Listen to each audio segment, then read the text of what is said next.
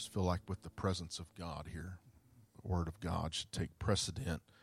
And so we're going to move quickly to the Word of God. If you're uh, looking for a scripture uh, that uh, brings the inspiration of today's message, it's going to be Isaiah 6, 1 through 5, and then also Luke chapter 2, uh, 6 through 7. And we've been in the middle of a series for this holiday season uh, that I have titled The King. And uh, we've just been celebrating Jesus Christ in this sermon series. And so last Sunday, the title of the message was The King, and the subtitle was The Good Name. And uh, today, the title is The King, His Perfection. And really, what I want to do today in continuing our focus on Jesus Christ uh, is to for us to walk away and understand the significance of the birth of Jesus Christ. Not only in the reality of making salvation from sin possible, but in the significance of a royal, majestic, righteous, holy, and perfect King coming lowly to be born. To fully understand that it was the Creator begotten into creation, it was the King becoming the servant, it was the lion being brought as a lamb for the slaughter. It was the beginning and the end made uh, the hinge that all of time hangs upon. And so we need to understand that we have a perfect God. And when we use a term, our God is holy, we would say our, our God is a holy God. It is a declaration of his status in eternity. Because to be holy is to be worthy of complete devotion as one who is perfect in goodness and who is righteous in his righteousness. He is perfect in all of those things. And so when we say that our God is holy, or when Scripture says he is holy, what we are saying is that he is perfect. Everything that he does is perfect. All of his character is perfect. His existence is perfect. Everything about him is perfect. His perfect holiness or his complete perfection of attributes such as power and goodness is a humbling thing if we step back and we consider this God of ours. It should even be to the point that it is terrifying to people to consider how perfect He is and how far removed from Him we truly are. He is perfect. There's no flaw in him. There's no mistake in anything that he's done.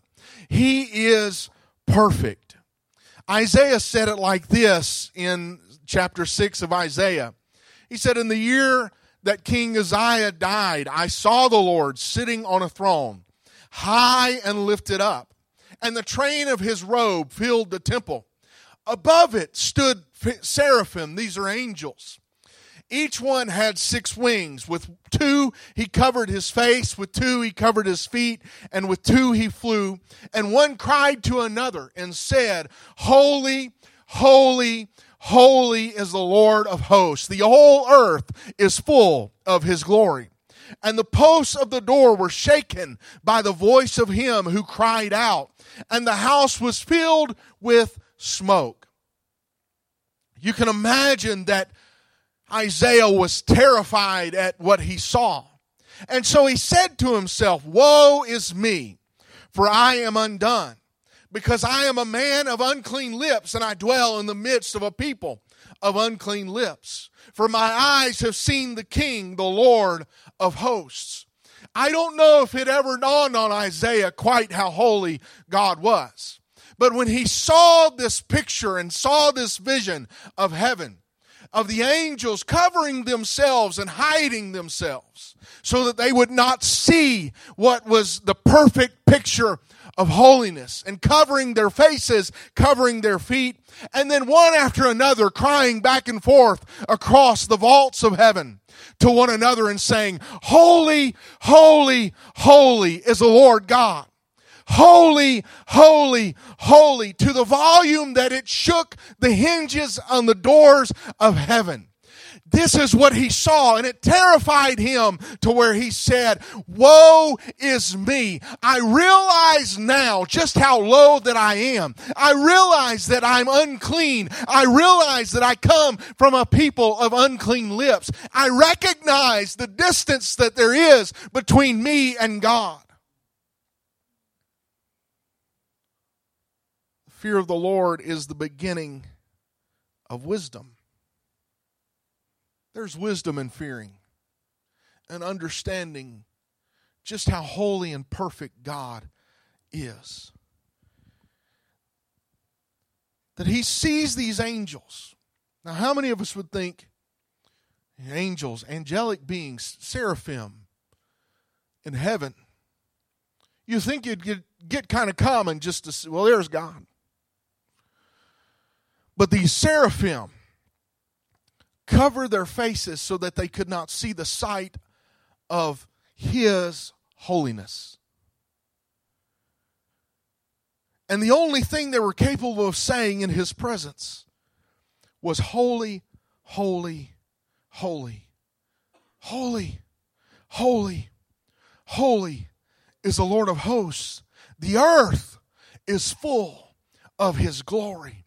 I'm telling you, that is a holy God. That is a perfect God. That when we enter into His presence at the end of time, all we're going to do is we're going to throw down crowns that we may have earned, jewels that may have been encrusted in those crowns of heavenly uh, riches, and we're going to toss them aside and just fall. And just like those angels, we'll shield our face and say, Holy, holy, holy is the Lord of hosts. The earth is full of His glory. And if you look at that statement, that statement is made whenever Isaiah sees the angels in heaven. They're doing that same thing. And when John gets a picture of his revelation at the last book, he sees angels doing the same thing. They have their faces covered, their feet covered, and they're flying and they say, Holy, holy, holy in this great triumphant voice. It's the same picture because those angels right now, as we are gathered gathered together. They're in the presence of the Almighty in a perfect, holy God. And they're crying out, Holy, holy, holy. So, in a way, they're saying, Perfect, perfect, perfect, perfect. He is perfect. And here's the thing about his perfection, about his holiness it impacts even the things that he touches. And anything that would come in contact with him, it perfects and it it overflows onto it. Consider the tabernacle all of the things of the tabernacle had to be made holy. And what that means is it doesn't mean that they were perfected. They were perfected in God's design. But what it means is that they were separated, set apart from other things, and they were made holy unto God. The altar. They were instructed to take the altar and for seven days make atonement for the altar. And then every offering that was to be offered had to be holy. It had to be perfect. The table of showbread, it was taken, and the golden lampstand, the altar of incense, all of those things. The Lord said, You shall consecrate them, and whatever touches them must be holy. It has to be perfect. The priest, he had to be prepared to go into the presence of God.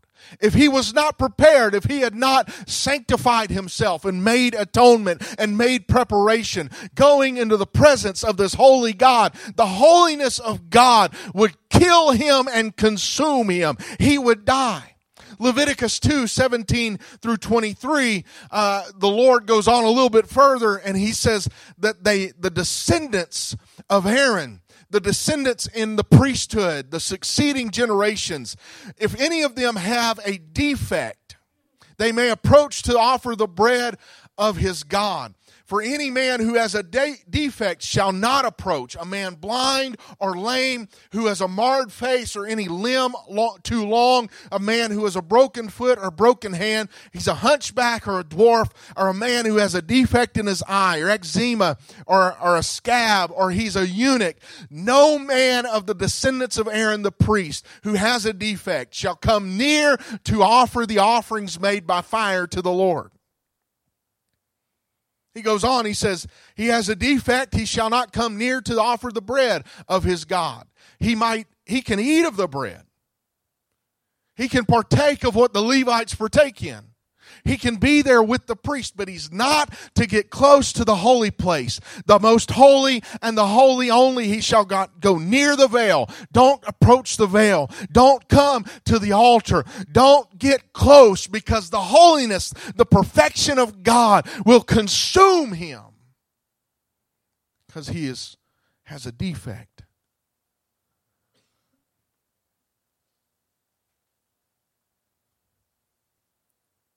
Priest had to be as prepared as he could be to go just one time. We're talking about just one time a year into that holy place. And he had to be as prepared as he possibly could be. So any descendant with any defect, any scar, any scab, any imperfection, he could not even approach the veil priest when he would return out from from working before the Lord and he was going to sanctify the people, he had to remove the holy garments. He had to take off the, the holy things that had been in the presence of God before returning to the people. Why? It could possibly be because the holiness of God and the judgment, the perfect judgment of God, would extend itself to consuming the people. He had to remove all of the vestitures of the things that he had worn into the presence of God. It extended to offerings and sacrifice.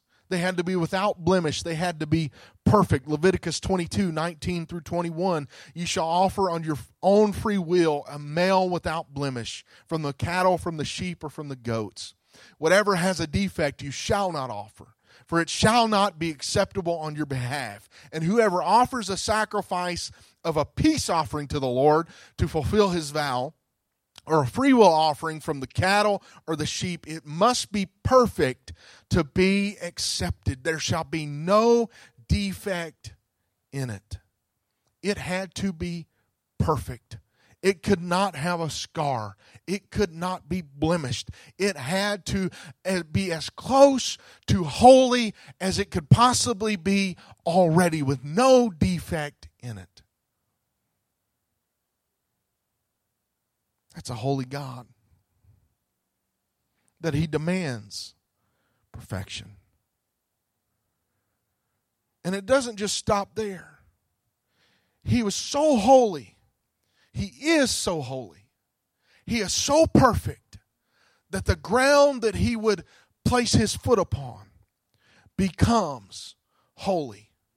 In talking to Moses in Exodus 3 and 5, he said, Don't come near. Do not draw near to this place. Take off your sandals off your feet, for the place where you stand is holy ground. The things he touches becomes holy. That is a holy, perfect God.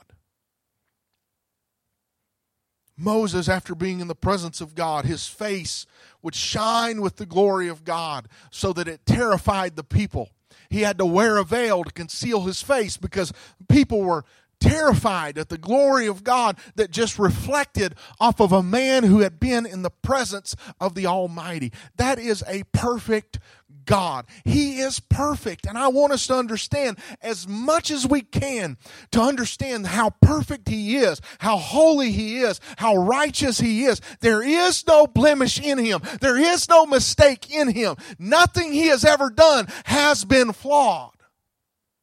It's perfect.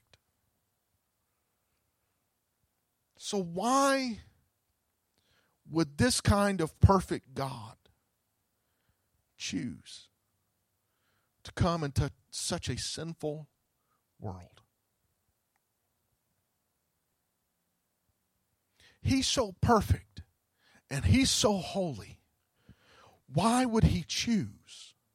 And we know the short answer it's to save us from our sins. And he was doing the work of redemption. But have you ever considered how he came? How he chose to come?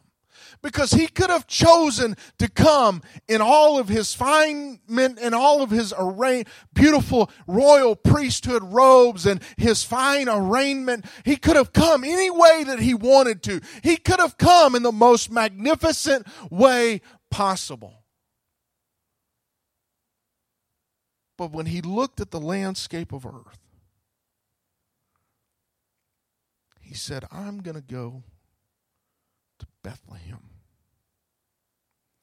This small, insignificant, unimportant place, Bethlehem, six miles south of Jerusalem, just a speck on the map. At that time, probably about a thousand people lived there, a small town. Micah 5 and 2 gives us the prophecy, but you, Bethlehem Ephrathah, though you are little among the thousands of Judah, yet out of you shall come forth to me the one to be ruler in Israel, whose goings forth are from old, from of old, from everlasting. He could have chosen anywhere, but he chooses Bethlehem. Bethlehem simply means the the the the, the house of the Lord or the, the bread basket of the Lord the house of bread of the Lord. He could have chosen anywhere, but he chooses there. Luke 2 6 through 7. So it was that while, we, while they were there, the days were completed for her to be delivered. And she brought forth her firstborn son and wrapped him in swaddling clothes and laid him in a manger because there was no room for them in the inn. We're talking about God manifest in the flesh. He could have chose a different time. He could have chose a place where a room would be available. He could have chose a season when everyone would not be in Bethlehem. Okay, Lord, if you want to go to Bethlehem, why not choose a time whenever there's plenty of rooms in the inn? But he chose this day. He could have sent an angel beforehand. He's done it before. He sent an angel to to Mary, he sent an angel to Joseph. He could have sent an angel to the innkeeper and said, "Hey, guess who's coming tonight? You be, you better hold out a room. Better make sure there's a spot available because you're about to have the guest everybody wants." But he did not do that.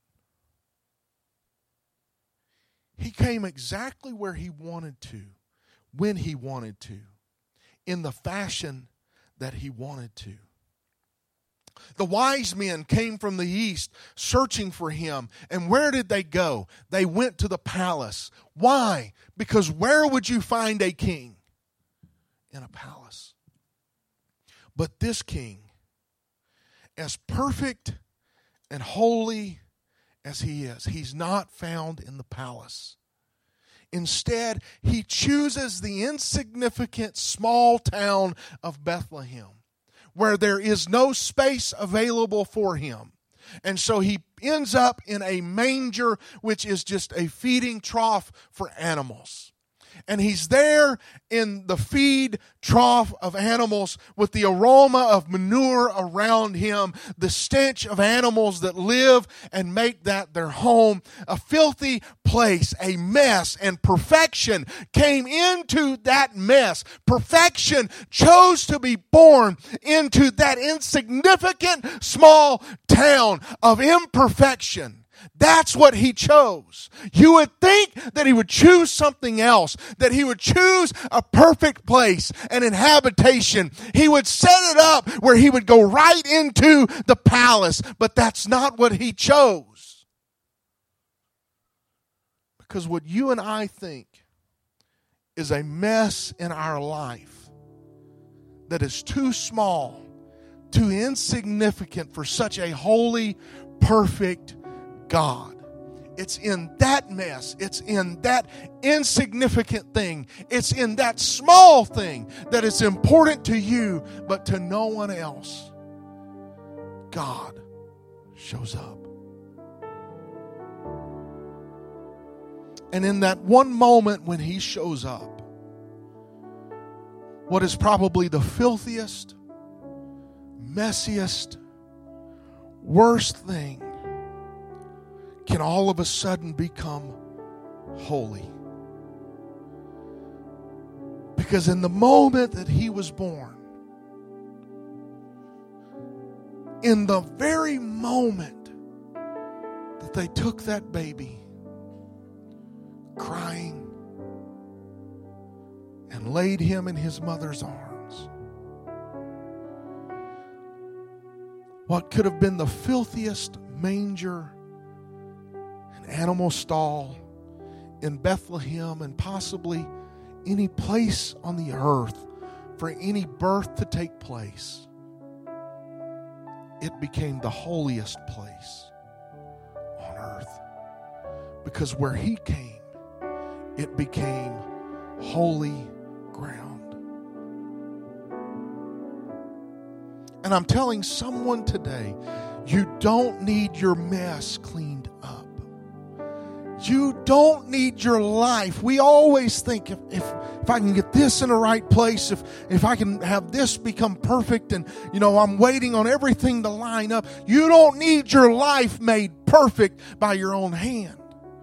You don't need your life to be more significant than you feel like it is. You don't need your mess and your situation to be more significant to get God's attention. He just needs a place where He can arrive.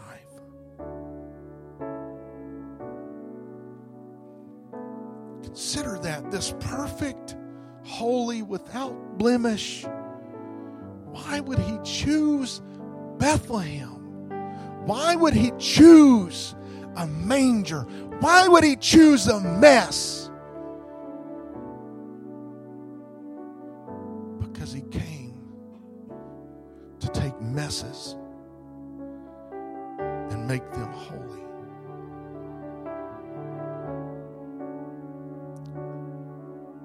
Can I give you a clue? My life is still a mess. But I'm so thankful that I've got God in my mess.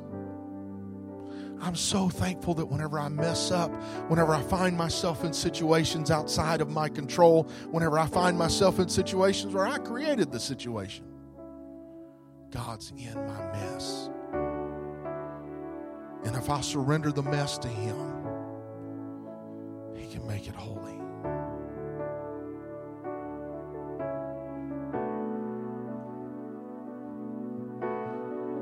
If you'll stand with me.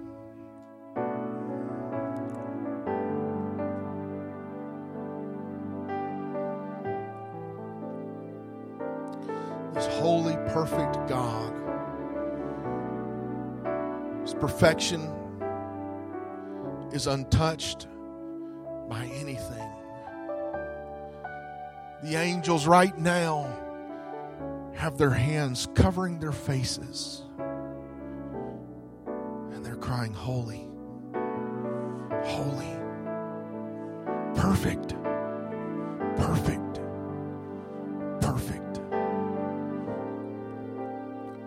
perfect God is saying, I want to put my spirit in your life. I want to put my spirit in your situation. I want to put my spirit into your mess. I want to put my spirit into your circumstance. I want to put my spirit into your family. I want to put my spirit into your workplace. I want to put my spirit because I came to take all of those messes, Can we worship the Lord together? God, I thank you. God, I thank you for your spirit, Lord. I thank you that whenever you were perfect and you were holy, you looked and you said, I can save them. I can save Lane Coon. I can change his life. I can do something with that mess.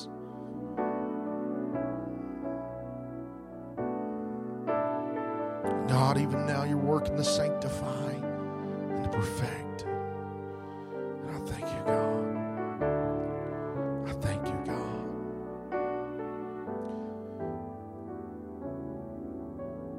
Maybe today is the day you need to ask God to come into your mess.